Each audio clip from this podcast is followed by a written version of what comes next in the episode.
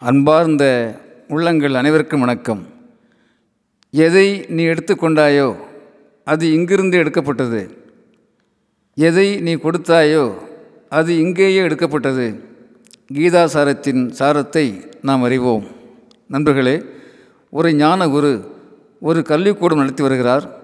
மாணவர்களின் முன்னேற்றத்துக்கு கல்விதான் அடிப்படை என்ற ஆழமான நம்பிக்கையோடு செயல்பட்டு வருகிறார். குருவினுடைய அணுகுமுறையை அறிந்த பல பெற்றோர்களும் அவருக்கு ஆதரவு தருகின்றார்கள். அவருடைய பயிற்சியின் ஒழுங்கும் பண்பாடும் அந்த பள்ளி பல மாணவர்கள் இருக்கிறது மாணவர்கள் சேர்க்கை அதிகரிக்கிறது. கட்டிட வசதிகள் போதவில்லை. நிலைமையை புரிந்து கொண்ட பல நல்ல உள்ளங்கள் புதிய கட்டிடங்கள் கட்டுவதற்கு தாமாகவே முன்வந்து நன்கொடைகள் தருகின்றார்கள். வலதுகை கொடுப்பது இடதுகைக்கு தெரியக்கூடாது என்ற வகையில் பலர் உதவி செய்கின்றார்கள். அந்த பகுதியிலே ஒரு பெரிய செல்வந்தர் குருவை சந்திக்கிறார். குருவே நான் ஐநூறு பொற்காசுகள் தருகின்றேன். வைத்து கொள்ளுங்கள். ஒருவன் மாடாக உழைத்தாலும் ஆயுள் முழுவதும் உழைத்தாலும் ஐநூறு பொற்காசுகளை சம்பாதிக்க முடியாது. மேலும் என்னைப் போல யாராலும் கொடுக்க முடியாது என்று ஒரு பணக்கார தோரணியிலே பேசுகின்றார் செல்வந்தர். அதிகமான தொகை கொடுத்ததற்காக உங்களுக்கு நான் பெரிய நன்றி சொல்ல வேண்டும். அதைத்தானே நீங்கள் எதிர்பார்க்கின்றீர்கள் என்று கேட்கின்றார் குரு. ஆமாம் குருவே இவ்வளவு பெரிய தொகையை வேறு யார் கொடுப்பார்கள்? அதற்காக நீங்கள் எவ்வளவு நன்றி சொன்னாலும் தகும்.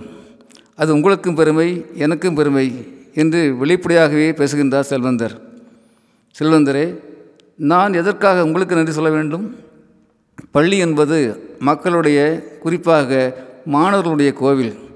கோவிலுக்கு உதவி செய்ய கிடைத்த வாய்ப்புக்காக ஆம் பள்ளி என்ற கோவிலுக்கு உதவி செய்ய கிடைத்த வாய்ப்புக்காக நீங்கள் தானே இந்த ஊருக்கே நன்றி சொல்ல வேண்டும் என்று கேட்கின்றார் குரு.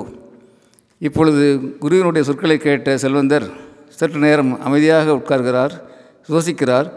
பிறகு குருவுக்கு வணக்கம் கூறி மௌனமாக விடைபெறுகிறார். நண்பர்களே கீதையின் சாரத்தை நம்மால் நன்றாக புரிந்து கொள்ள முடிகிறது. அந்த செல்வந்தருக்கும் நிச்சயமாக புரிந்திருக்கும் என்று நம்புவோம். பயன் தூக்கார் செய்த உதவி அதாவது பயனை எதிர்பார்க்காது செய்கின்ற உதவி கடலை விட பெரியதென்றும் தாளாற்றி தந்த பொருளெல்லாம் தக்கார்க்கு வேளாண்மை செய்தல் பொருட்டு பாடுபட்டு சேர்க்கும் பொருளெல்லாம் தக்கவருக்கு உதவி செய்வதற்கு என்றும் வள்ளுவ பெருந்தகை வரையறை செய்வதை நாம் அறிவோம்.